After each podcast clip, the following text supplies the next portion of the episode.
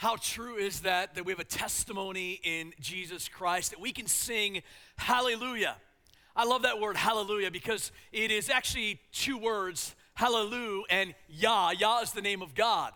Praise the Lord is literally what it means. When we say hallelujah, we're saying praise the Lord for the testimony we have in Jesus Christ. That Christ's testimony has become our testimony. He who died and rose again is now our story. That we were dead and yet we have risen in him. Aren't you thankful for the testimony in Christ this morning? If you would take your Bibles out with me and turn to Philippians chapter 4, Philippians chapter 4. If you don't have a Bible, there is one in the seat back in front of you. If you turn with us to page 982, Philippians chapter 4, page 982. As you turn there, I'm going to ask very quickly if, if ladies in the room, if you just stand where you are, all the ladies, if you just stand up for a moment, um, we want to recognize you, ladies. Every lady, by the way, every lady, doesn't matter if you're a biological mother or not, stand up. We just want to say to you, Happy Mother's Day. Uh, we love you and appreciate you. Yes, we can give you a hand. I, I know some of you are like, wait a minute here, wait a minute, I don't have kids. Some of you here, you got great grandkids. Some of you got way too many kids.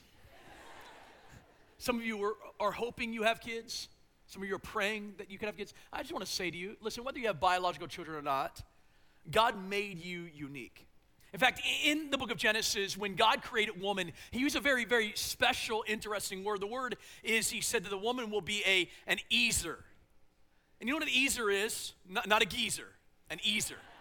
An Ezer is actually, in its basic form, a shelter. It's the idea that you're a nurturer, that there's a, a direction, a safety net that you provide to our culture. And can I say, not only to our culture, but to our church? And so I want to say to you, Happy Mother's Day. Whether you're mothering children, whether you're mothering grandchildren, whether you don't have children at all, but you're mothering somebody, thank you for the impact that you have in our church. We are better because you're here. We are better because you are our Ezer. So thank you, women. We love you. We appreciate you. Thank you for all that you do to make our church the best church it can be. Can we give them a hand one more time? Happy Mother's Day. Hopefully, you got your cupcake on the way in. Uh, it, man, these things are good. I, I, did not, I'm not allowed to eat those, so I did not have them, but they look so good and they were so tempting to me. Um, happy Mother's Day to you, ladies. We, we love you and appreciate you so much. Philippians chapter 4, we're in a series that we've called Empty, and we're talking about the impact of the empty tomb. If Christ indeed rose from the grave, then what impact should it have in our lives? How does it fill our lives? The problem is, for many of us, we live in a world and we walk in a society that is, is prevailing in emptiness. Many people feel void. Many people feel empty. Many people feel numb. Many people feel as if they're going through the motions. And while they're yearning and searching for something to fill them, their experience, in fact, is emptiness. And so we've talked about some of the ways that we experience emptiness. We, we talked about the frantic pace of busyness and, and how the frantic pace of busyness keeps us from the rest of the fullness of Christ. We talked last week about that very difficult topic of depression and we said, well, certainly we need doctors and nurses and medicine to help us, that depression also has a spiritual side to it, that we're called to call out to God and reflect on His faithfulness, that we call to our mind the things that God has done for us and the things that God can do in us in spite of our feelings. We looked at that Old Testament book of Lamentations where we see a reminder of Jeremiah saying that great is the faithfulness of God. And so we call that to our mind, all uh, of the ways that God has been faithful. This morning, we want to talk about another very difficult topic that, that, that really actually fills our minds but only leaves us empty. And that is the topic of anxiety, the topic of worry. Almost all of us probably have experienced anxiety or worry at some point in our lives. I know I have. Uh, in fact, there's probably not a week that goes by that I don't feel the battle of anxiety or worry. There, there's probably very few weeks where there's not a night where I'm laying there staring up into the ceiling, hoping that an answer will come to something. We all experience those moments. I remember in my life, there was one vivid moment that I remember feeling overwhelmed with anxiety, almost panic stricken with anxiety. It happened back in 2003. My wife was pregnant with her fourth pregnancy. We had lost one, but it was our third son, Jacob. And she was pregnant and uh, she had a miscarriage in between our second and third son. And so we were preparing the way to go to the hospital, and she was about ready to give birth. And so we go to the birthing center and we get checked in. And, and uh, as she's progressing, progressing along, the doctor comes in and says, We're going to actually induce. We're going to go ahead. You've progressed enough. We're going to make this thing happen. It's time. And so they induce her. Uh, time passes. She goes through the labor process. And, and then the doctor comes in to check on her. At this moment, everything changed. Uh, this is our third kid, child at this point, a fourth pregnancy, third child. We're experts at this point. Like if you have two, you might as well have 10. If you got two, you're outnumbered anyway. In fact, we, we just last service uh, dedicated our families uh, and kids to Christ, and it was awesome to watch these families. I said, "Hey, you might fill our church up. Have more. Have more. Right? You have two, you might as well have more." So, so uh, here she was. She was in there. We got, we got two already, so we understand what's supposed to take place. So the doctor comes in to check to see how far she progressed. And it was in this moment that this crazy thing happened. All of a sudden, the, uh, the, the gynecologist, the doctor, jumps on top of the bed on top of my wife. She then hits a button on the side of the bed, and lights go off all over the room. Immediately, I believe that every nurse in that hospital came running into that room. It was crazy. All of a sudden, it was like a scene out of ER. I mean, people just running in rampantly.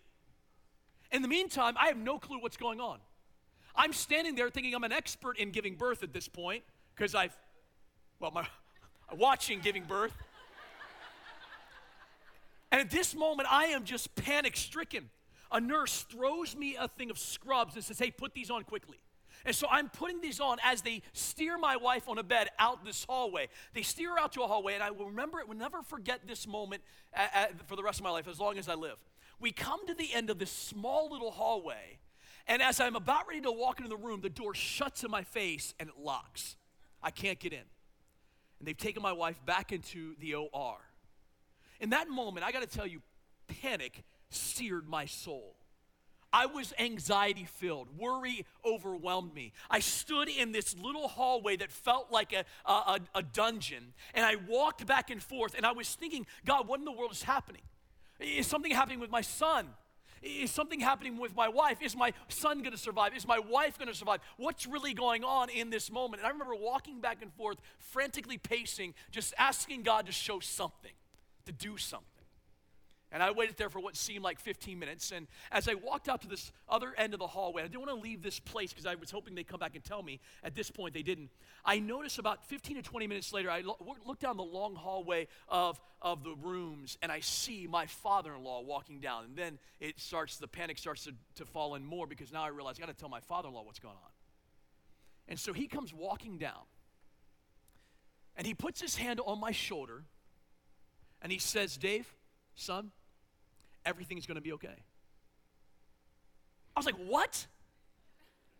At that moment, he became not an in law, but an outlaw. What are you talking about? This is your daughter. She's going to be dying. Your, our, your grandson, my son, could be dying. We, we don't know what's going on. Like, we don't have an answer. But he put his hand on my shoulder. He said, Everything's going to be okay. I want to come back to that story in a few moments. But we've all felt that feeling that I felt in that moment, haven't we? That feeling when our bodies begin to show sores called ulcers, where these lines are etched in our face as a frown takes over, where we can hear the footsteps being going back and forth, pacing across the floor as we search for an answer, or, or the muffled silence of someone laying in bed, staring at the ceiling, wondering, is there, are they ever going to get out? And will they ever get to sleep? You know, in our society, in our country, anxiety truly does reign and rule. In fact, we are the worst country in the world for anxiety. Anxiety disorder is the most common in America. 18% of all American adults have anxiety issues. At any given time, 40 million Americans would consider themselves overwhelmed in worry. In fact, in the last three years, anxiety disorders have jumped by 1,200% over the last three years. One expert said it this way let me paint a picture. One expert said that the average high school student today, now get this, the average high school student today has the same level of anxiety as a psychiatric patient did in the 1950s. Let me, let me repeat that. that a high school student today has the same anxiety level as a psychiatric patient had in the 1950s. There was a study done recently by the World Mental Health Organization, and they studied 14 countries around the world. They studied anxiety and worry and these type of things. You know what they found? Out of those 14 countries, the United States of America was the undisputed champions of anxiety. What's interesting about the study is the countries that we beat out to win that coveted prize. We, we beat, out, beat out countries like Nigeria, who right now is about ready to go into civil war. We, beat out countries like the Ukraine, who still battles the old communist world. We, we beat out countries like Lebanon, which is in the middle of the Middle Eastern mess. These countries actually have less anxiety than we have in this free country of the United States of America. We are the undisputed champions of anxiety. There is a war happening in our midst for the health of our minds. And the question is how do we overcome it? How do we conquer anxiety? How can we beat worry? In preparation for this message, I was, I was reading an interesting article. It was put out by The Atlantic and then it became a book. And it was written by a man named Scott uh, Stossel. And the, the article was actually entitled Surviving Anxiety. And I want to read what he wrote about this. This is a, a, a, journalist who battled anxiety at the age of 12 and continued to battle. And he says, I have, since the age of 12, tried in various ways to overcome my anxiety, my phobias, my fears, and my neurosis. And here's what I've tried. Now, listen to this. This is his list. He, he, he writes this article and eventually a book on this topic. Listen to this. He says, I've tried individual psychotherapy, family therapy, group therapy, cognitive behavioral therapy, rational emotional behavior therapy, acceptance and commitment therapy, hypnosis, meditation, role playing, interoceptive exposure therapy, in vivo exposure therapy, self help workbooks, massage therapy, acupuncture, yoga, and Stoic philosophy. I even listened to audio tapes I ordered off a late night TV infomercial. He went on. He said, I also have tried medication, lots of medication. And he lists them Thorazine, Imipramine, Desipramine, words I can't even pronounce, Nardil, Buspar, Prozac, Zoloft, Paxil, Wellbutrin, Effexor, Celexa, Lexapro, Cymbalta, Luvox, Trazodone. Uh, go down the line, Serax, Centrax, St. John's Warts, Sopium, Valium, Librium, Ativan, Xanax, Klonopin. And then he says, and it didn't stop there. I've tried beer, wine, gin, bourbon, vodka, and scotch. now here's the point. He writes this article, and at the end, he highlights in bold print, he says, and guess what helped? Nothing. He wrote, a secular journalist, wrote absolutely nothing. Now, before we go any further, I, I want to make sure we understand. Uh, we are not saying that medicine and doctors are not important. In fact, as we talked about last week, we, we have a mental health team, many of them professionals, out of the table as you leave that are willing to talk about how you can get some help if you feel like it's at that level. I tell people all the time it takes just as much faith to believe that God can use doctors and nurses and medicine as it does believe that He can heal us outright. God uses people, God uses medicine. God is able to do that. And so please know, we're not saying there's not value to the things that He mentions. What, what he's saying isn't that those things didn't help the symptoms. What he's getting at is there's something deeper happening in his soul that he can't identify.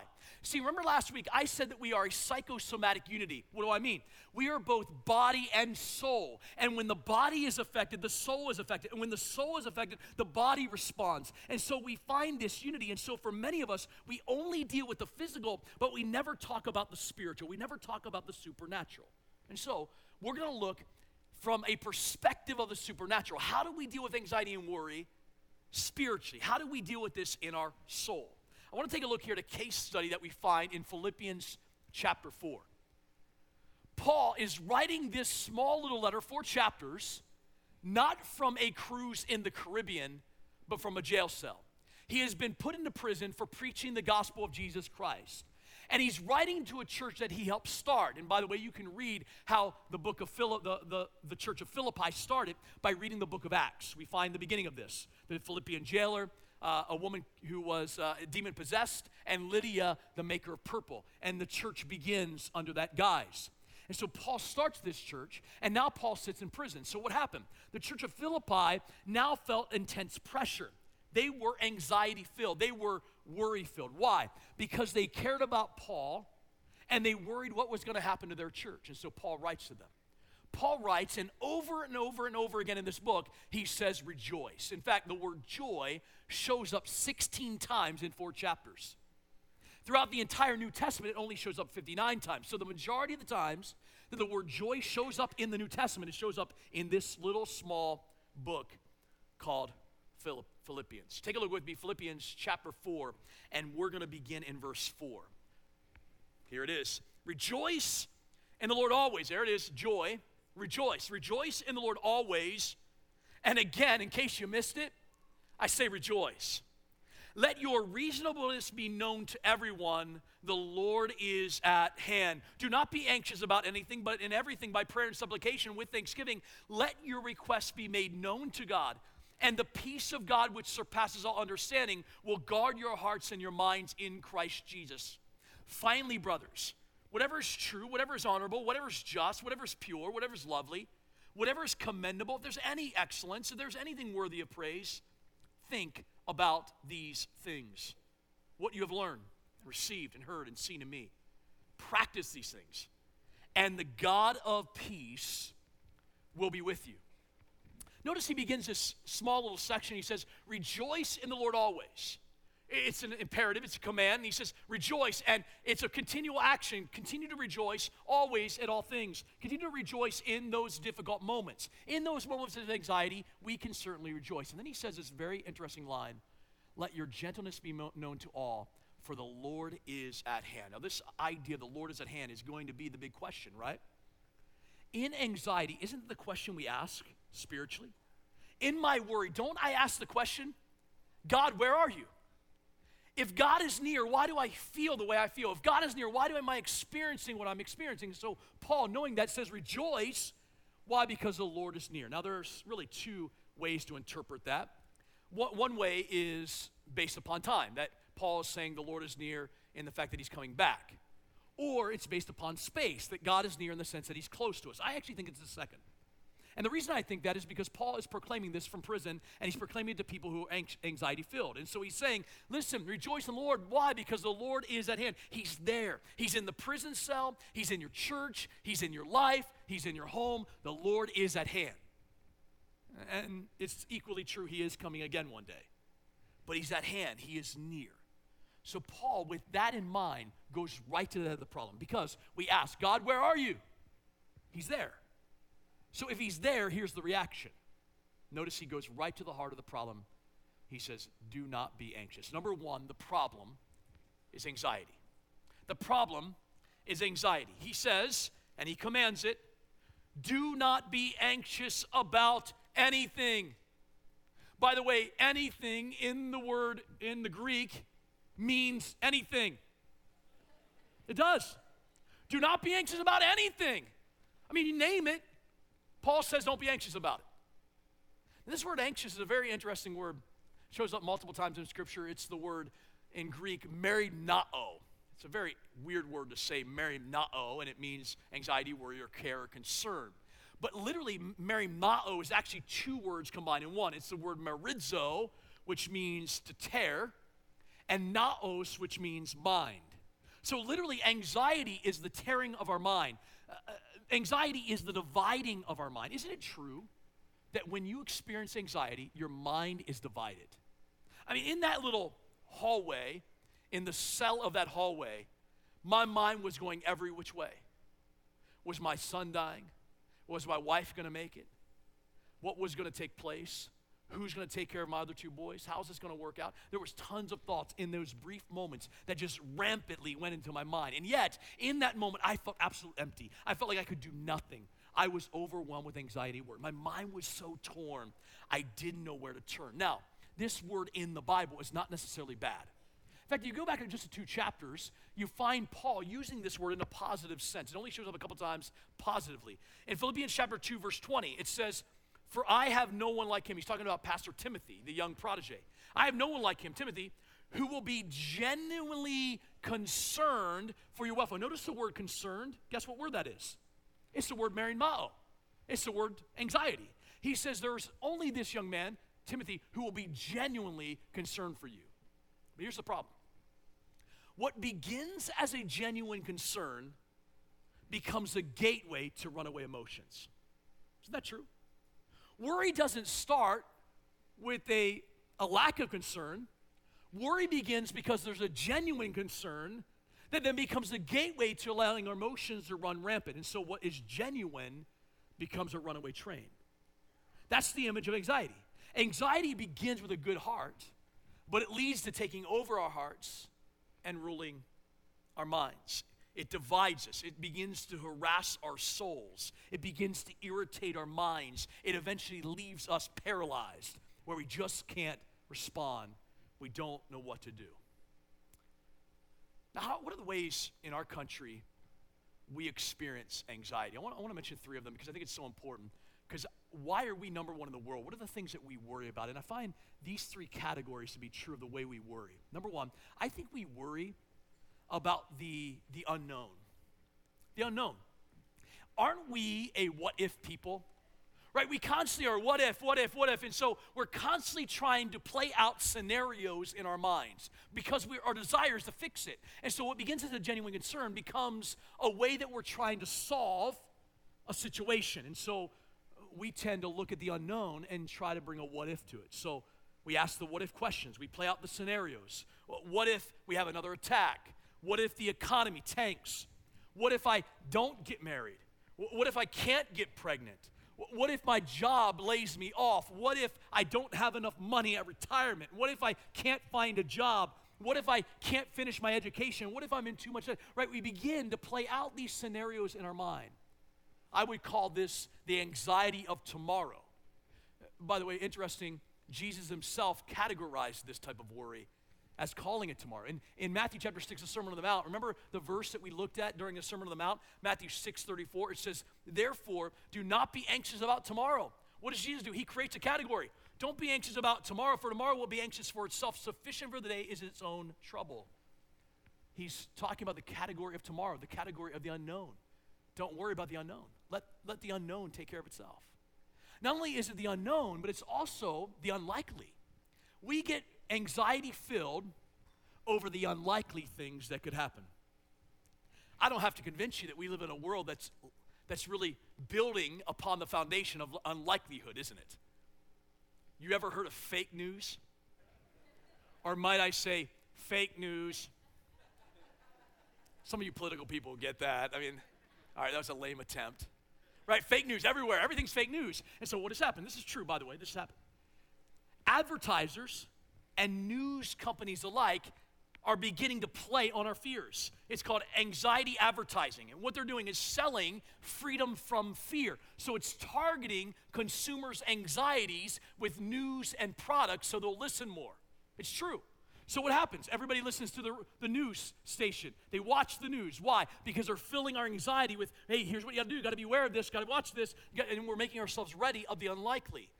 We have products that sell to us because it's looking and building on the unlikelihood that you'll ever need it. They're saying if you don't have this product, you may not live, you may not survive. Get this for $5.99 at the store.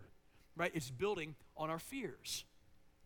I don't have to, I don't want to spend too much time convincing you of this, but do you remember do you remember September 11th, 2001? That horrific day when the Twin Towers fell, the Pentagon was attacked, we were at war. It's a devastating day. You know what happened after September 11th, 2001? It's very interesting to watch. Do you know the number one growth of car sales in 2001? Before that, most people owned cars. But after 2001, uh, in 2001, September 11th, you know what happened? everybody started buying SUVs. It became the number one selling vehicle on the market was the SUV. In fact, you remember the, remember the Humvees?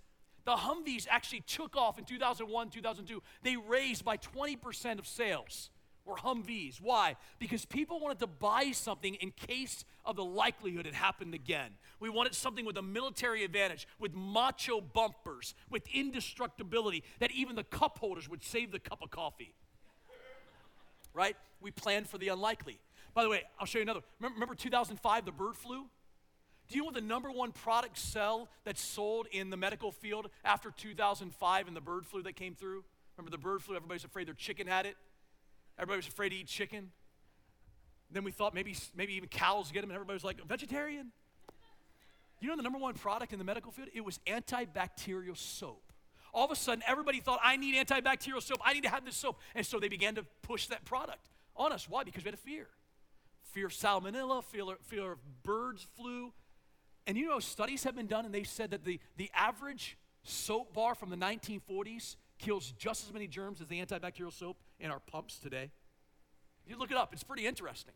But yet it played on our fears. That's the point is we have these unlikelies, and so we filter our faucets, we air purify our homes, we use antibacterial soap like it's going out of style, we bathe in it in order to have just in case happens. We also have a category that I would call the uncontrollable right? There are those, those things that happen in life that, that we have no control over. And so we're a little bit worried about that. And so we, we don't want to have a heightened sense of vulnerability and a diminished sense of power. And so we worry over the uncontrollable. By the way, I was confronted with this just recently. Uh, my, uh, my third son, Jacob, got his permit and started driving. I worried over the uncontrollable. When I got in the car with him the very first time, and he's like, Dad, do you trust me? And I verbally told him yes. But I want to tell you what I did. When I got in the car with him for the first time, I thought about the scenarios of how do I take control of this car from the passenger seat? How does my leg go over the console to hit the brake if necessary?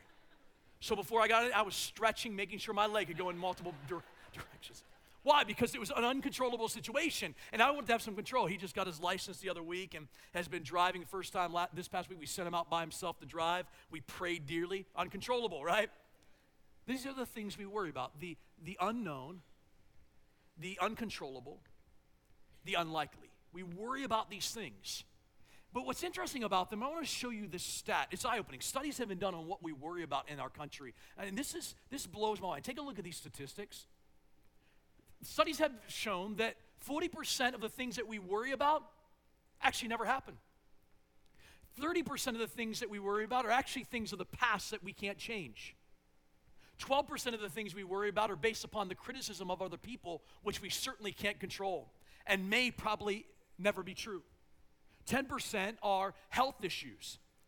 That, by the way, when we worry about health issues, what happens to our health? Gets worse. And they said only 8% are actually true problems worthy of any attention. So let me put that in a, in a, in a phrase. That means that 82% of what we worry about never happens or already has happened. 10% are potential things that could happen, and only 8% of the things we worry about are actually true things worth our attention. So we live in exaggeration and in misperceptions. So Paul writes, Do not be anxious about anything. It's an imperative, it's continual imperative. God does not command us to do something that we don't have the capacity to do. And so he says, Do not be anxious. Be anxious about nothing. When you look at life, there's nothing to be anxious about. Now, Paul, I love this, doesn't just say, don't be anxious, good luck. Like, why? Because you don't be anxious by not being anxious. Just like you don't try to go to sleep by trying to go to sleep. Have you ever done that where you're laying in the middle of the night and you're just, I want to go to sleep. I want to go to sleep. You don't get to sleep by that, do you? No, you have to you have to confront it with something and replace it with something. And so Paul gives us a prescription as to how we can overcome the problem of anxiety. So point 2 the prescription is prayer. You don't stop worrying by trying to stop worry. No, it's an inside job in our lives. So good intentions isn't going to get the victory. So I need something more. How do I get a secure mind? I go to prayer. Notice what he says. You're not be anxious about anything, but in prayer and everything by prayer and supplication with thanksgiving. And here's the command let your requests be made known to God. Bring the request to God. He says the answer, the anecdote, the prescription is prayer. Now, notice the wording be anxious about nothing, pray about everything. Anything that we could be anxious about, pray about. Bring it to God in prayer. Here is the replacement. Here is the picture of the solution. Now, before we go any further, I know what you're thinking. We think, at least I think, Dave, is it always the answer in the Christian world to read your Bible and pray every day? Is that really the answer? Yes. Really is. If we as a people really engage the scripture and we as a people actually prayed, like it would transform our lives. I mean, I believe that wholeheartedly. If we just spend some time in the Word and we spend some time in prayer, this is what, what keeps coming back always over and over again. This is the way we grow in, in Christ. And so he says, pray. Here's the solution is to pray. Let your requests be made known to God. But I don't want you to miss this. Notice the pattern of prayer. Notice the pattern. There's a pattern that he lays out for us. Notice it. He says, bring these requests to God, make them known. Here's how we do it. And everything by prayer. Now, when you and I think of the word prayer, we immediately think of bringing it and casting it to the Lord, but that's not the word prayer. The word prayer here is the Greek word proseuche. And proseuche literally means to speak out, but not to ask. It means to speak out. So the image, by the way, this word is used for uh, a, a derivative of the word worship, to bow down. The idea is that we come to the Lord and we actually speak out who He is. We actually proclaim who He is. We remind ourselves of who He is. We worship Him. Isn't that what worry is anyway? Isn't worry actually worship of something that we think we need or we don't have? If we move our worship, could it change our worry? So, what does he call us to? He calls us to pray. Prayer is the greatest form of worship, it is an intimate form of worship. It is saying, God, worship and worry cannot be in the same heart, and so I'm going to bring you worship in spite of my worry. So, you want to know, by the way, what you worship? Look at your worries. Worries will reveal our worship, and worship can overcome our worry. It begins to diminish our worries because they both can't exist together. He goes on, not only pray, so I speak out who God is. So I'm praying and I say, God, I know you're faithful. God, I know you're good. God, I know you're, you're a God of peace. I know what you've done on the cross. I know what you did in the empty tomb. And then he says, pray and supplicate. Supplication. The word supplication is actually the word to ask. It's a little stronger than that, though. It's not asking just loosely, it's the idea of asking almost to beg. I come to God, I say, God, this is you are. I speak it out. And now I say, God, I'm asking you to do this. I'm begging you. I need some help here.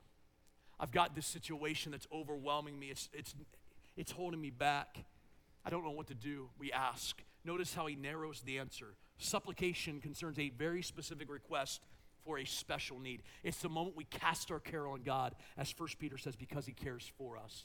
And then he says, notice it, this is eye opening prayer and supplication with thanksgiving. With thanksgiving. This is eye opening. I don't know about you, but I don't thank until it's done. Isn't that true? Like, like I don't say thank you until something is accomplished. That's the natural tendency of thank you is you don't say it until it's done. But here Paul says, go to the Lord, pray, supplicate, ask with thanksgiving. Why would I thank God for something he hasn't done yet?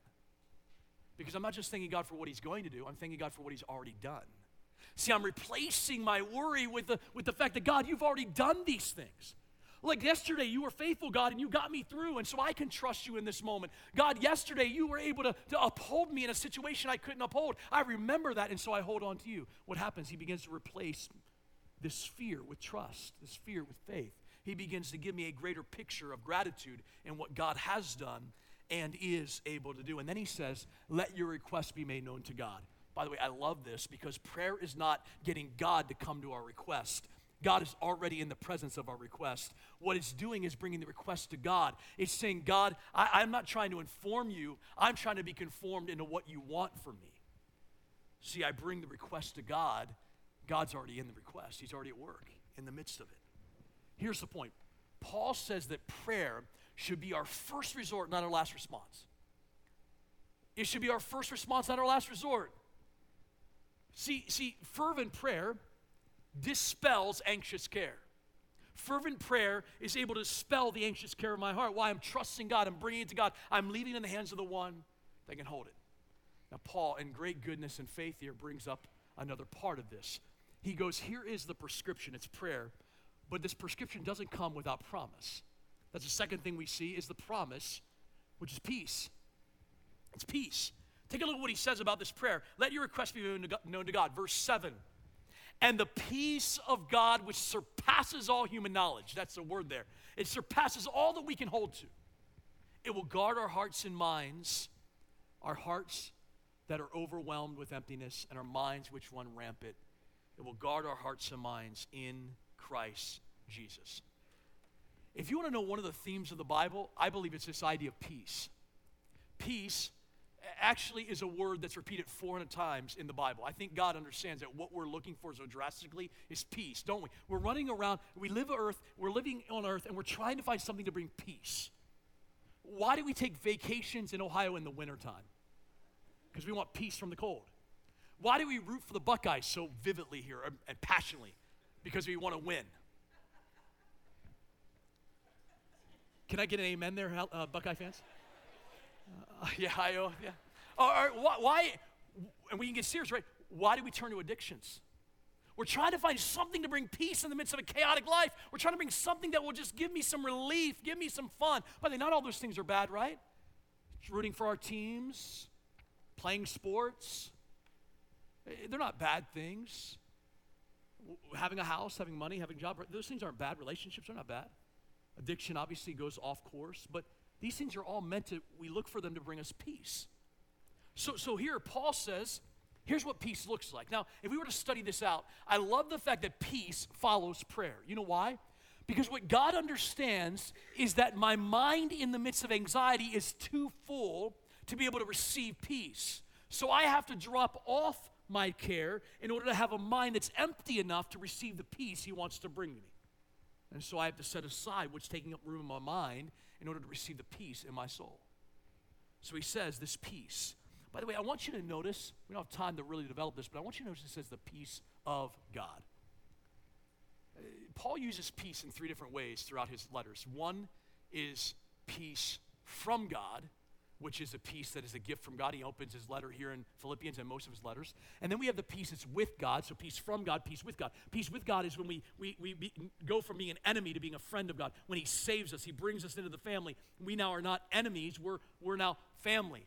And then we have this peace of God. Peace of God is where we live in the presence of God in the midst of our circumstance, that His peace is able to calm our hearts. So, as Paul's writing this, he's saying, listen, you already have peace with God. You already have that portion, it is yours. But the peace of God comes to those who are willing to surrender to the fact that God is in control. When we surrender to God's presence, all of a sudden that peace can overwhelm us. You ever had met somebody who in the middle of chaos is absolutely peace filled? That only comes from God. It's beyond human imagination. How in the world can they do that? Because they understand the presence of God in their lives. They have peace with God that flows to peace of God, the peace of God that rules their hearts. The human mind can't, can't attain it, but God gives it. And then he says it will guard us. Now, I love this because this idea of guarding is really appropriate at Philippi because Philippi, actually, as a city, was where Roman soldiers settled after retirement. It was a retirement community mainly to Roman veterans. And, and, so when he writes this, they all understand the idea of guarding. It's the word sentinel. And what it has the idea is when you would capture a city, you would surround the city with soldiers so that no one who's supposed to keep out gets in, and those who are inside can't escape. So he says, This peace will actually build a fortress around your mind, and the things that shouldn't be in won't get in, and the things that shouldn't get out won't get out. It becomes a fortress for our minds. Peace protects our hearts, it protects our minds. It stands at the gate and says, No, you can't enter. It stands at the gate and says, You're not leaving. Now, Paul takes it one step further in the replacement. Because what is it that we need to be in our minds? Right? I pray, I get peace, now I got to backfill my mind with something. So notice what he says. Verse 8 Finally, brothers, whatever's true, whatever's no honorable, whatever's just, whatever's pure, whatever's lovely, whatever's commendable, if there's anything of excellence, if there's anything worthy of praise, and then he says the, the imperative, the command, think on these things. Fourthly, we find the plan. The plan is that we need to think. The human mind will always settle itself on something. And that thinking, where it settles itself, usually determines our feelings, our emotions, our hearts. It always will settle itself. So he calls our mind to eight filters to live by. He says, think on these things. What is true? What is just? What is pure? What is lovely, of good report? Now, what is he talking about? He, he's not just talking about going outside and looking at creation, as beautiful and lovely as that is. That's not what he's getting at. He's not just talking about attending an Ohio State football game, as good as that is, and certainly as victorious. I think he's trying to reflect to us that we have to think about the only thing that, are, that is all these things. These eight qualities, there's only really one thing that fits every category, and that is Christ. That is the gospel. It is the idea that we set our minds on what we know to be true that Christ came to earth, that he died on a cross, that he rose again, that he loves us, that he offers his grace. Now, think about this. If I'm anxiety filled, I pray and say, God, take my burden. He gives me his peace, and now I fill my mind with all the things that God has done for me. What happens? I'm replacing what I'm overwhelmed by with what I've been overwhelmed with his cross, his resurrection his faithfulness. I'm thinking on those things that are true, that never fail, that are just and always right, that are pure and never dissatisfying, that are excellent, that are worthy of praise. I would dare say this morning if we get the right who, Jesus, we won't worry about the what. That's Paul's point. If I get the right who, I won't worry about the what. Let me ask you this morning where is your mind running rampant? Where are you overwhelmed with anxiety? I love the way he ends. Notice verse 9. This you've learned, this you've received, this you've heard, this you've seen in me. Practice them. Put these to practice. Pray, supplicate, thank, peace. Think on these things. And then he says, and the God of peace will be with you. Do you notice the bookends of this, this text? The Lord, is, the Lord is at hand, He's near. I need peace. When I pray, when I get peace, now all of a sudden the God of peace that we think is distant is right there. When we pray, when we focus on God, when we fill our mind with things that are true and right and lovely, what happens? All of a sudden we become aware that he was there the entire time. The God of peace is present. The, the, God, the peace of God will protect, the God of peace will be present in our lives in that moment. This right here, what we've just read, is the crowning achievement of recovering from anxiety. Instead of living gripped by fear, held captive by the chains of tension and dread, we release our preoccupation with worry and we find God's hand at work on our behalf. He becomes the God of peace to us who runs to our aid, changes us from the inside out, relieves the tension, alters our mind, and begins to overwhelm our burdens with his goodness. You know, I remember hearing this story about a lady who was waiting at a bus stop with a big bag, a bag that she could barely lift up. She had this suitcase and she was waiting for the bus, and eventually the bus came, and she got on the bus and she stood on the bus holding her suitcase just like this. This heavy suitcase. A gentleman came over to her and said, Ma'am, you, you can put your suitcase down. There's an empty seat right here. Just lay it right here. And she looked at him and she said, You know, I'm just grateful that this bus is able to carry me on the journey, but I don't think it should carry the suitcase. I don't know about you, that sounds absurd. We go into airplanes, and the first thing we do is put our luggage where it needs to be. We go into a bus, and we make sure the seat is for our luggage more than ourselves. But for many of us, we carry around the baggage of anxiety where we are on a journey, a bus trip to eternity, on a bus trip to the kingdom.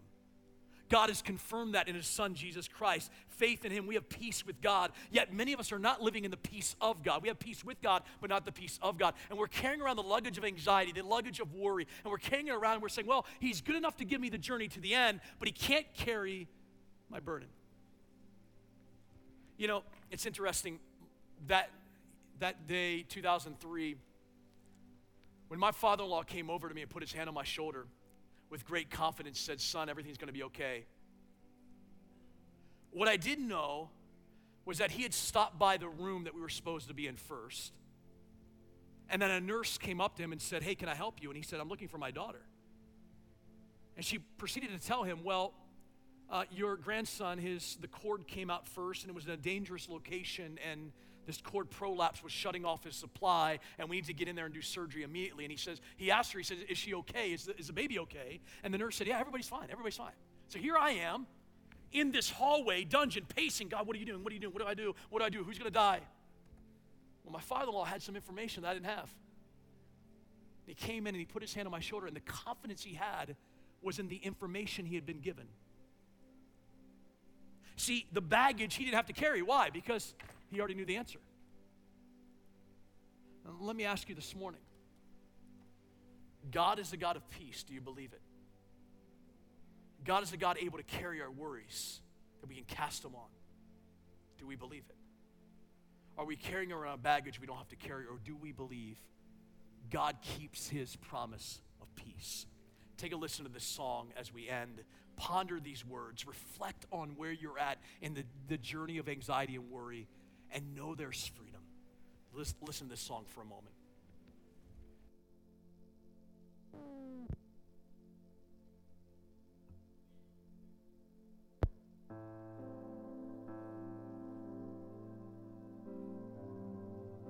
You will stay true even when the lies come.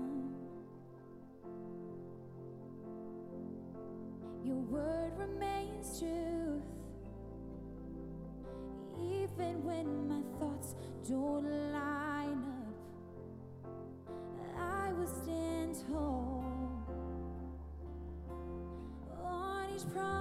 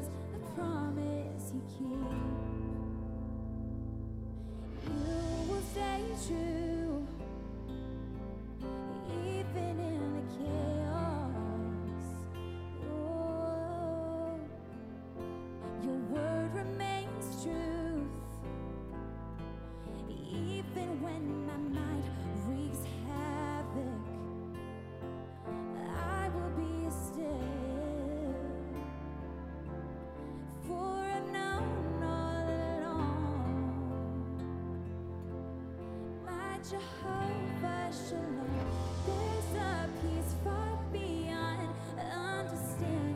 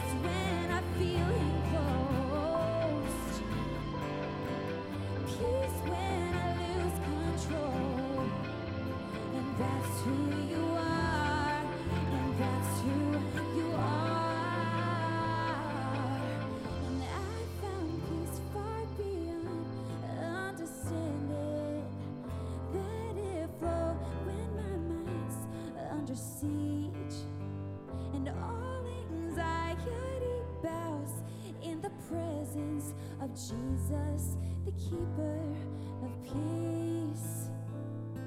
And peace is a promise he keeps.